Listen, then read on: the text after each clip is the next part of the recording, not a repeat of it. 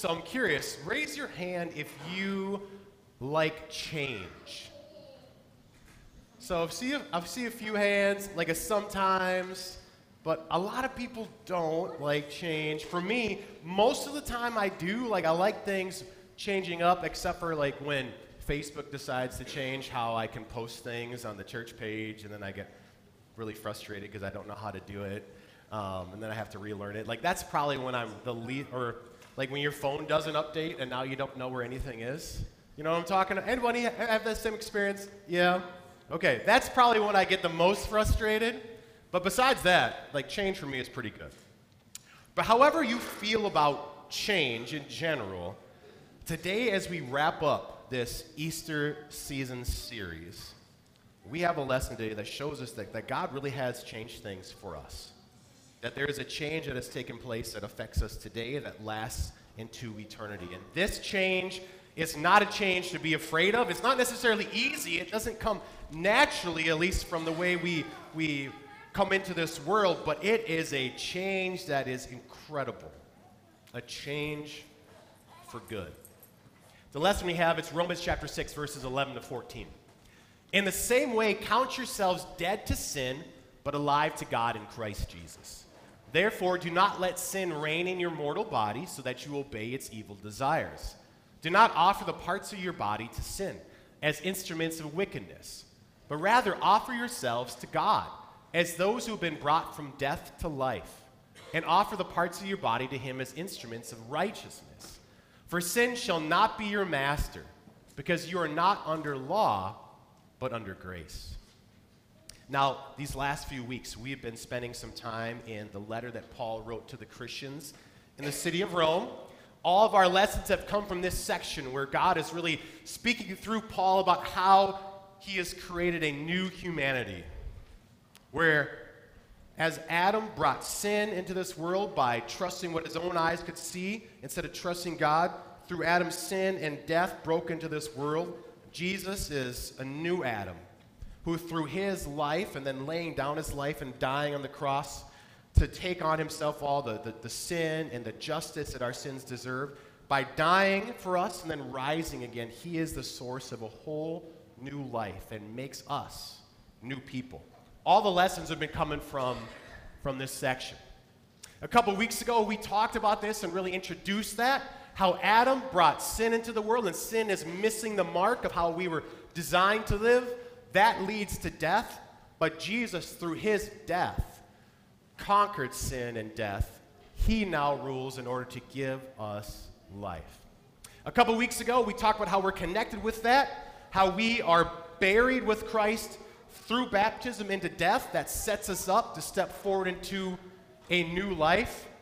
And this is a new life where we get to live freed from sin, or literally declared right with God, justified away from sin. We were guilty, we had our sin on us, but because Jesus took our sin, took your sin, paid for it, and rose again, you have been justified. God looks at you, He sees you right in His eyes, and He sees you separated from sin, able to live with Him and live through Him.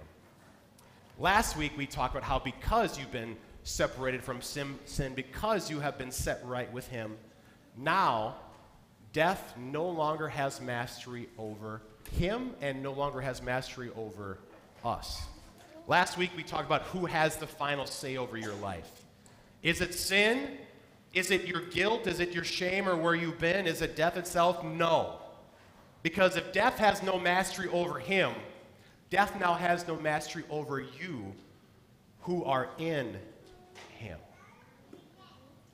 As we now have this little review of who has the final say, we're now ready to kind of step forward into our lesson today where we see this change this change for good. And I say kind of ready to step into this lesson because, well, if you look at this screen here, you're seeing we got yellow and white. What's going on here? It's a bit of a confusing. The, the white is not today's lesson, the yellow is. And I'm starting with the white because when you look at the yellow, it says in the same way, meaning that our lesson begins by saying our lesson is the same as what was just spoken. So, if we're going to get into our lesson, we need to do a quick review of what was just spoken. So, what was just spoken here, or just written here by Paul, is that the death he died, so the death Jesus died, he died to sin once for all, but the life he lives, he lives to God. So, Jesus died to sin and then now lives to God. In that same way, count yourselves dead to sin, but alive to God in Christ Jesus. In order to understand what Paul says in the first verse of our lesson, we have to think about what Jesus has done, which is something we, we talked about last week. Is that when you see the, the story of Jesus, the, the life, the account of Jesus, how Jesus is a story that goes from death to resurrection, when you see that Jesus died but then rose again to new life, you see yourself in that story. When you believe in Christ, when you're baptized into Christ, you are connected with his, with his death, connected with his resurrection. So the cross to the empty tomb is my story. So that's foundational again to this lesson. Because in the same way now, our lesson says to count yourselves dead to sin, but alive to God in Christ Jesus. Or it says count yourselves, the word in the original language is interesting. It's, it's typically used for like taking an inventory. So when you think about yourself and think about your life, and there's so many things we go through when we think about, okay, where am I at? How am I doing? You know, who am I? Where am I going in life? When you think about yourself and take an inventory of yourself, one of the key things that you can recognize when you take this inventory is that in the same way Jesus died to defeat sin, you have now died to sin. Now, if you're here for the first time today or watching online for the first time, something that I mentioned quite a bit recently, I just want to make sure that you're clued in onto, into it as well, is that when you think about death, death is more than just where you stop breathing.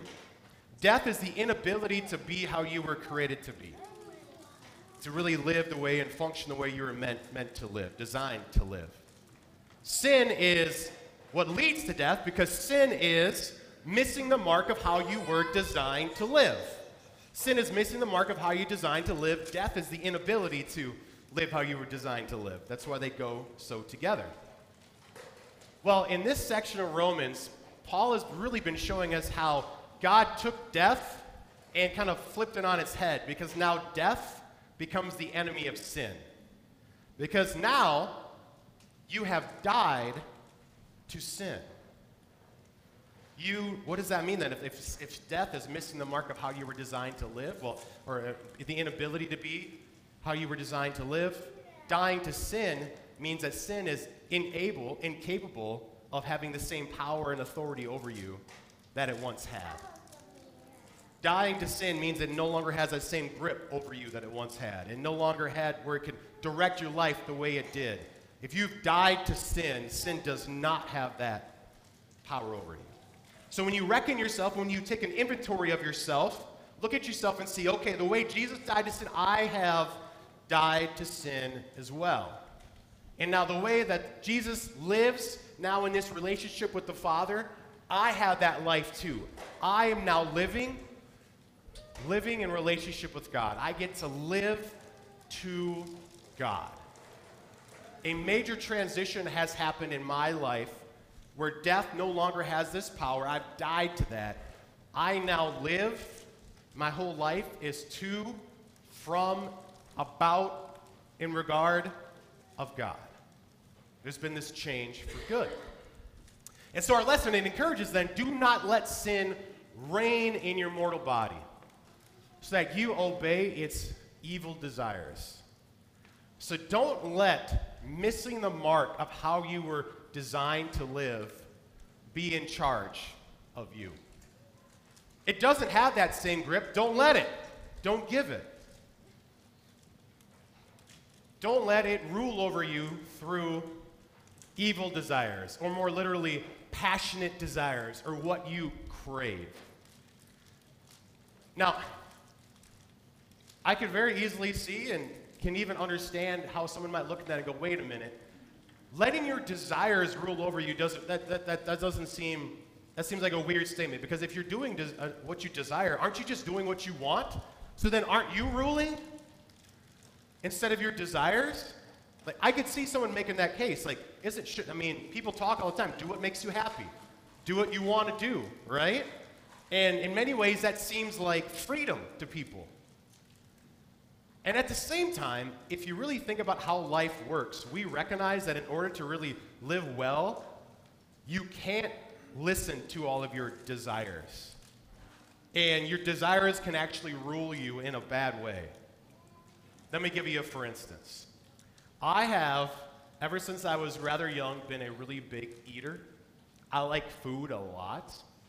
Um, and uh, so part of, part of it was because I was, so I had crazy metabolism because, so I, I was, uh, some of you don't know, I was this tall by sixth grade. I was, I was 6'1 by sixth grade. I could grow a full beard. I like grew up physically really early, and I was big and I was thick. And I remember literally eating at the Pizza Hut buffet. I remember in one sitting eating 25 pieces of pizza and 15 breadsticks. I was so proud. I was like, Mom, I just ate 25 pieces. I bet, what was my mom thinking? Like, oh my gosh, I'm so glad. I'm so glad we're not at home right now. Like, and if you're thinking, wait, Pizza Huts have buffets, they don't, and I'm probably the reason. Not, a, you don't see them anymore. Like, probably metabolism heavy kids like me ate them like out, of you know. Anyway, so one of the things that's been a challenge for me as an adult sometimes is, you know what? If I just followed my desires, I don't think I could eat 25 pieces of pizza anymore but I would eat a lot. and if you look at that article in the back of your worship folder, you could see that in college and seminary. I ate a lot. and if I just let my craving for food lead, rule, it wouldn't really be, well, one, it wouldn't be good for me, but there is really a way where you can kind of let your desire rule over you. And dictate your life.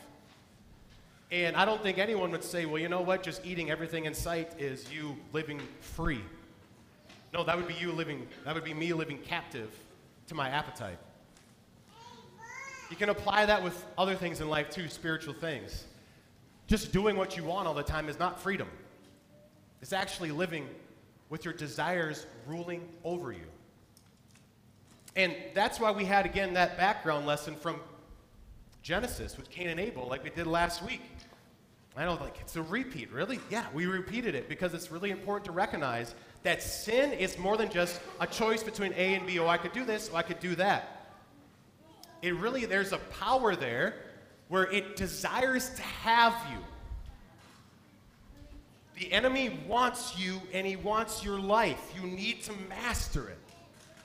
And if the enemy gets hold of you, and we talked about this last week, Cain's life was changed dramatically as a result. When you let the enemy, when you let your desires dictate your life, it, it, it, changes you. When I, when I would eat and eat and eat a lot of QuikTrip food and chicken wings in college, it changed my life. Right? I had to buy bigger clothes. I had to do different things, right? When you follow your desires, it changes you. It wants control over you. Don't let it rule you. Now, we had a second lesson from Genesis because not letting our desires rule you is tricky. There's probably things that we can look and say, well, of course, you shouldn't like, you know, if you're in the store and you want that, you know, new phone, don't and it, you desire it, you don't just take it. Like that's pretty easy to see, right? But what's more challenging about this issue with our desires is that often the enemy puts in front of us things that aren't bad. But it's really, the issue is not so much what he's put in front of us, but how he is urging us to get it. Look at the scene here Genesis chapter 3. Eve is at the tree, and what does she see about the fruit? That it's good for food, pleasing to the eye, desirable for wisdom. What out of those things is bad? Nothing. God gave them all the, the trees in the garden. Eat from them. Eating good for food, that's a good thing. Even wisdom is a great thing. God loves to give people wisdom.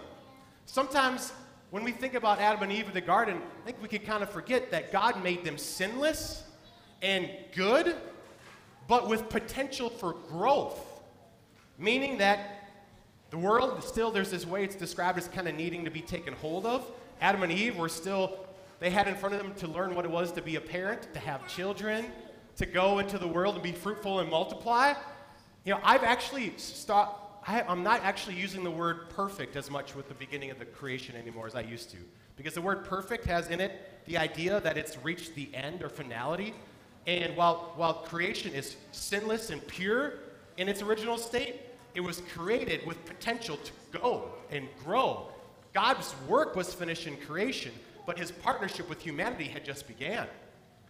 So God's planning to give Adam and Eve wisdom. Wisdom is good. So what was the problem? They reached out and took it for themselves rather than receiving it as a gift from God.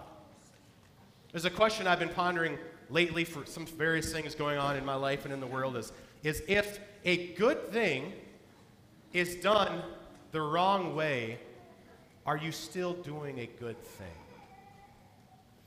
Let me ask it again. If a good thing is done the wrong way, are you still doing a good thing? Scripture's answer would be emphatically no. And many of the issues in Scripture come as a result of people trying to do God's things their own way.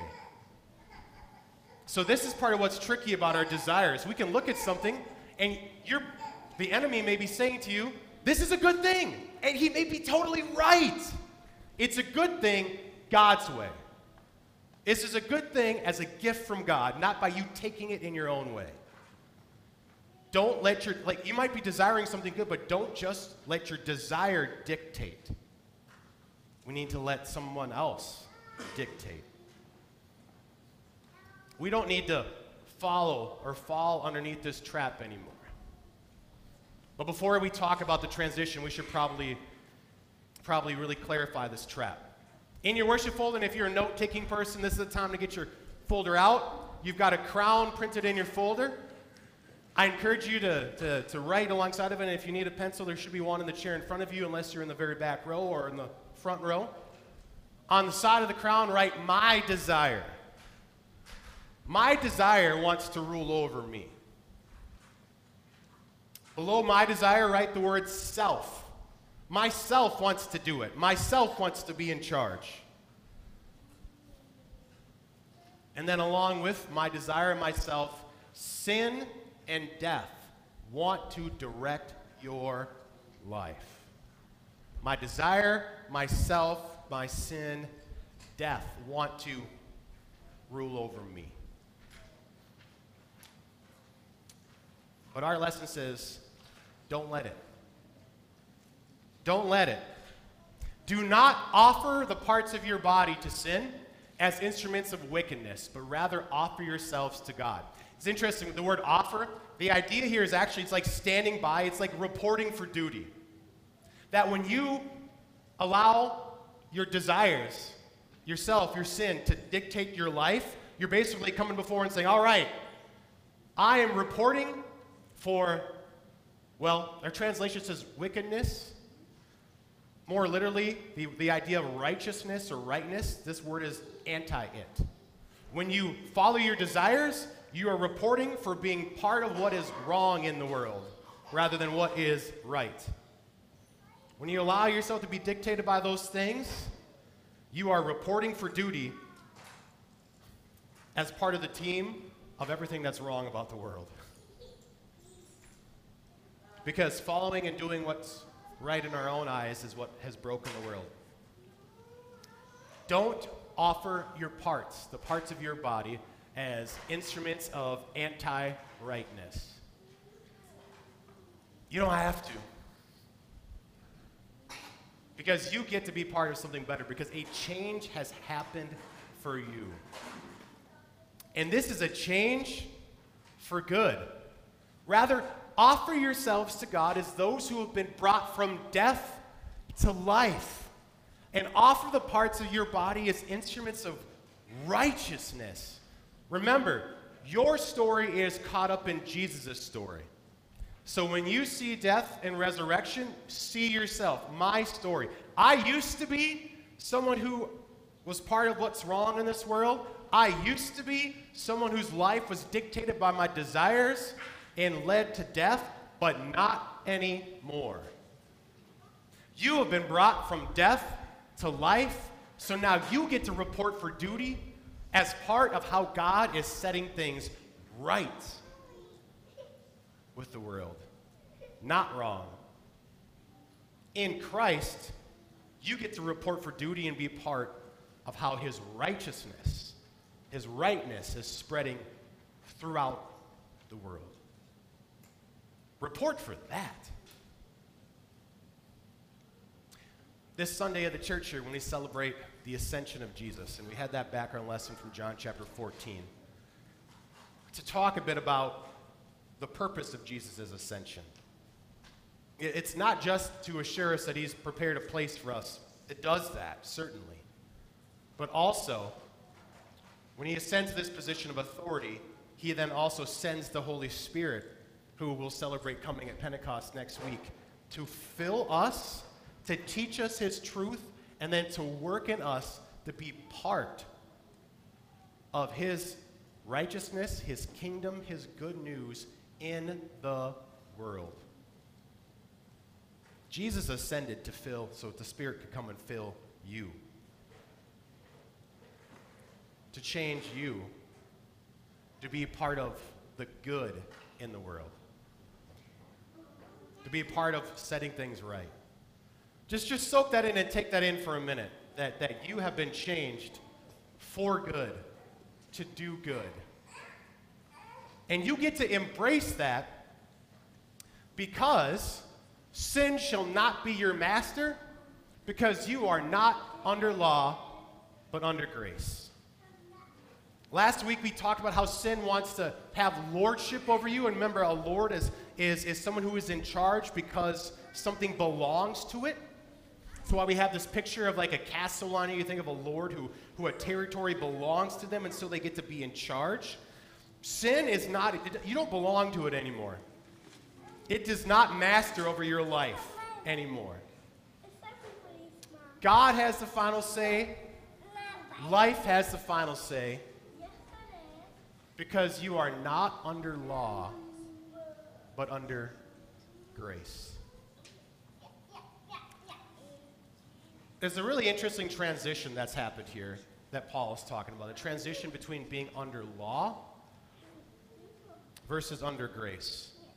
And it's one that I've been meditating on a lot, and I think I'm just scraping, scraping the surface on what it means. And so I encourage you, even beyond today, to meditate. What is the difference between being under law and under grace? Here's what I've learned so far. When you think about law, and Romans talks about law in really two different ways. There's the law that is on people's hearts. How you don't have to know a thing about Jesus to have a sense that there's right and wrong in the world. And even though people will say, well, right and wrong is, is, is, isn't, you know, it's, it's fluid and whatnot, when you hear how outraged people are when they see things that they would title injustice in the world,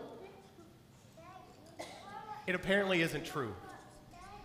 Right? When you see somebody who is, you know, I, I use this, we have confirmation, I use this example with the confirmation students. If you're getting ready to get on the bus and a senior in high school punches a kindergartner, you're not going to stand there and go, well, I guess that's right for him.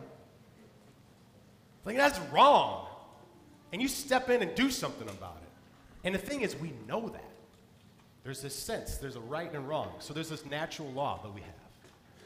But then you also have, with an Old Testament nation of Israel, where there's, there's God's given law, there's the Ten Commandments and so on. And when you have these laws, what, is, what does the law do for us? The law shows us, it gives us this insight that there's, there's a way we were designed to live, there's a right and there's a wrong, but we don't match up. Now, thankfully for the Old Testament Israel, nation of Israel, the law was a gift in many ways because it also pointed them to all the, the civil and ceremonial laws where God would provide sacrifices for them and show them that there was a way He would set them right with Him. But all those laws and those rituals were pointing ahead to a day when He would set them right with them ultimately. It didn't, it didn't complete it, it kind of pointed them to the need. And so, with the law, either way, whether you're part of Israel or whether you don't know about those Old Testament laws, there's this, this, this thing about the law that shows us that we need something to fix things, but we can't do it ourselves. It's going to have to come from somewhere else. So, under law, shows us there's a way we're meant to be, but we can't get there. That's in contrast to grace. To help us dig into grace, we're going to watch the, the Bible Project's video about the word gracious, which at the center has this concept of grace. You tried to describe what God is like. It could be difficult or daunting. But when the people who wrote the Bible pondered the mystery of God, they consistently describe God's character in this way compassionate and gracious, slow to anger, overflowing with loyal love and faithfulness. We're going to look at the second key word in this statement gracious. The Hebrew word is chanun, which is related to the Hebrew noun chen. This word, chen, is often translated as grace or favor, and if you study how this word is used throughout the Bible, you find a fascinating story. One meaning of chen is delightful or favorable. In the Psalms, a skilled poet is said to have lips of chen. That is, he can craft beautiful words that bring delight. Or a dazzling piece of jewelry is an ornament of chen. It attracts attention and favor. This is why chen is often the word used to describe a gift given with delight or favor. In these cases, chen could be translated as grace. Like in the story of Esther, who approaches the king of Persia to ask that she and her people be spared from death. She calls this a request for chen. And because the king delights in Esther, he favors her and grants her wish. So, giving a gift of favor is chen because it's motivated by delight. And the most extreme kind of chen is showing favor to someone who should get what they deserve, not a generous gift. Like Jacob, who cheated his brother Esau, ran away, and then after 20 years wants to come back and make things right. So he comes to Esau asking, May I find chen in your eyes? Jacob isn't asking for what is fair, but for favor. And surprisingly, that's what Esau gives him. He chooses to delight in his brother Jacob and show him grace that he doesn't deserve. Now, chen requires a generous spirit, which people sometimes have. But in the Bible, the one who shows more chen than anyone else is God. Like when God rescued the Israelites out of slavery in Egypt, and they quickly betray him by giving their allegiance to a golden idol as their God. But then, Moses steps in and asks God to consider giving a gift that they don't deserve. And God says yes, by showing the ultimate act of chen, forgiveness and a promise to be with these people. This character trait of God is so reliable that over 40 times in the book of Psalms, people cry out for God's chen when they're sick or in danger or when the Israelites are in exile. And the biblical prophets like Isaiah looked back to God's chen in the past and boldly declared that God will one day show chen to his people by delivering them and all creation from death and ruin. Now, when we turn to the authors of the New Testament, they describe God's chen with the Greek word charis, which means gracious gift. Like when we're introduced to Jesus in the Gospel of John, we're told that Jesus is God's glorious charis become human, sent into a world of people trapped in darkness and death. Because according to the Apostle Paul, we're like the living dead. God has handed humanity over to the destructive consequences of our selfish decisions. But, Paul says, God is rich in mercy, and by his charis, he's rescued us. He's talking about how Jesus' life, death, and resurrection are offered to us as a generous gift of life that is more powerful than death. And as with any gift, all one has to do is receive it. So, now you can see why the biblical authors talk so much about this description of God's character throughout the Bible. When people are willing to own their failures and ask God for chen, he has a consistent and generous response. God gives the gift of himself, his life, and his love. And this is what it means that God is gracious.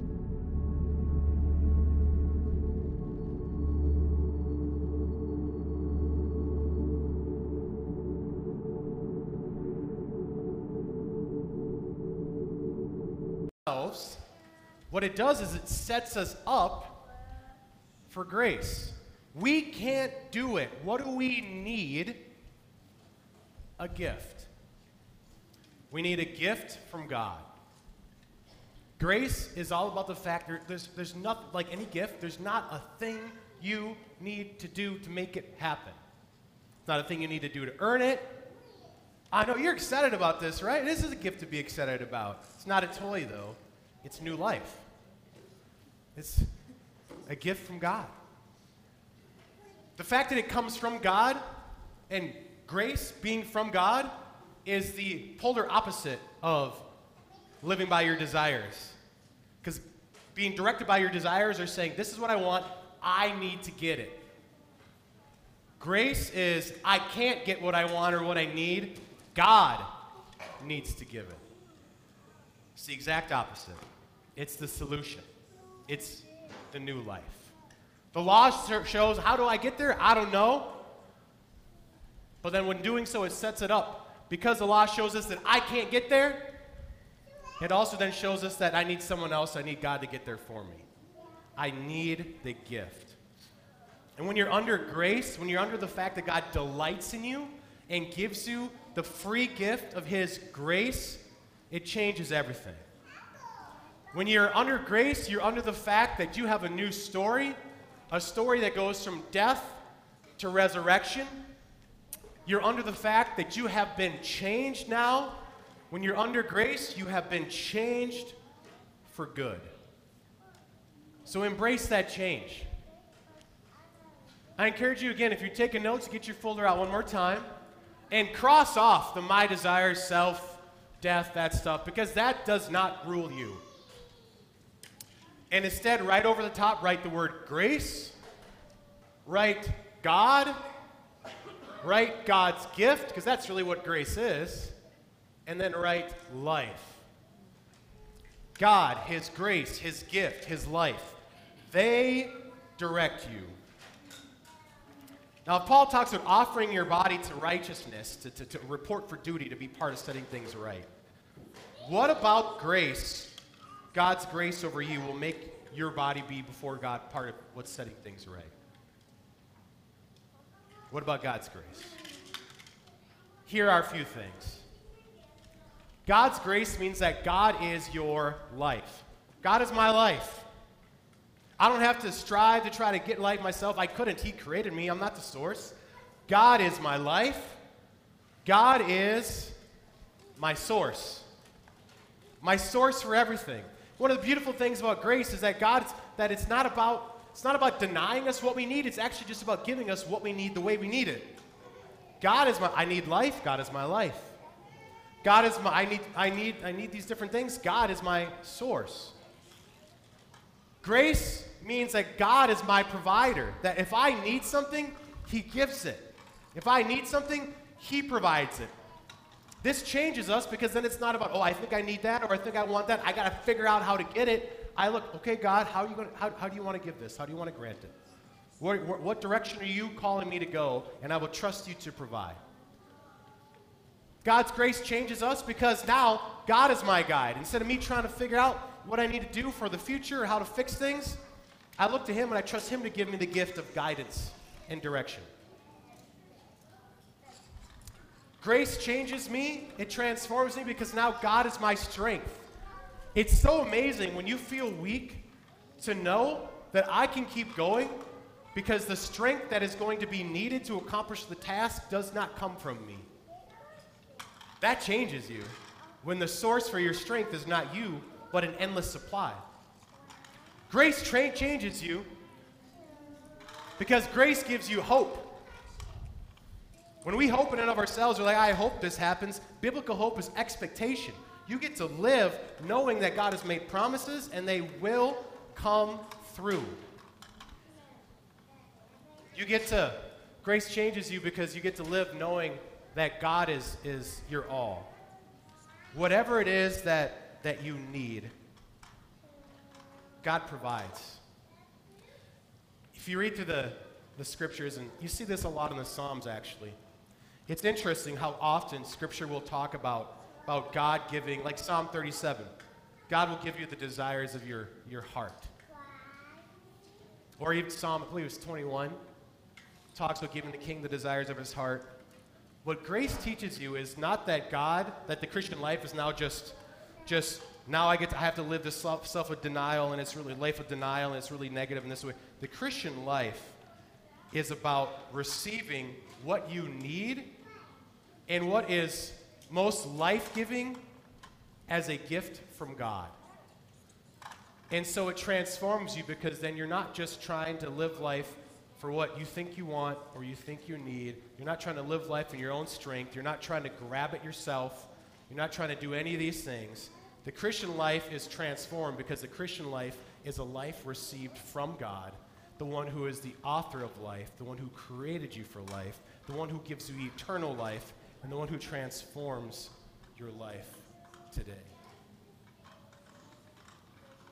At our late service, we're going to have that confirmation. And I'm so, and I love that it worked out that we had this, this lesson today because I get to encourage those young people that as they go through their life and, and as they, they face the challenges that will come along to their faith, that the strength that they need, the faith that they need, the wisdom that they need is not going to be, I'm not going to say, hey, all right, now go be strong and commit yourself to the Lord.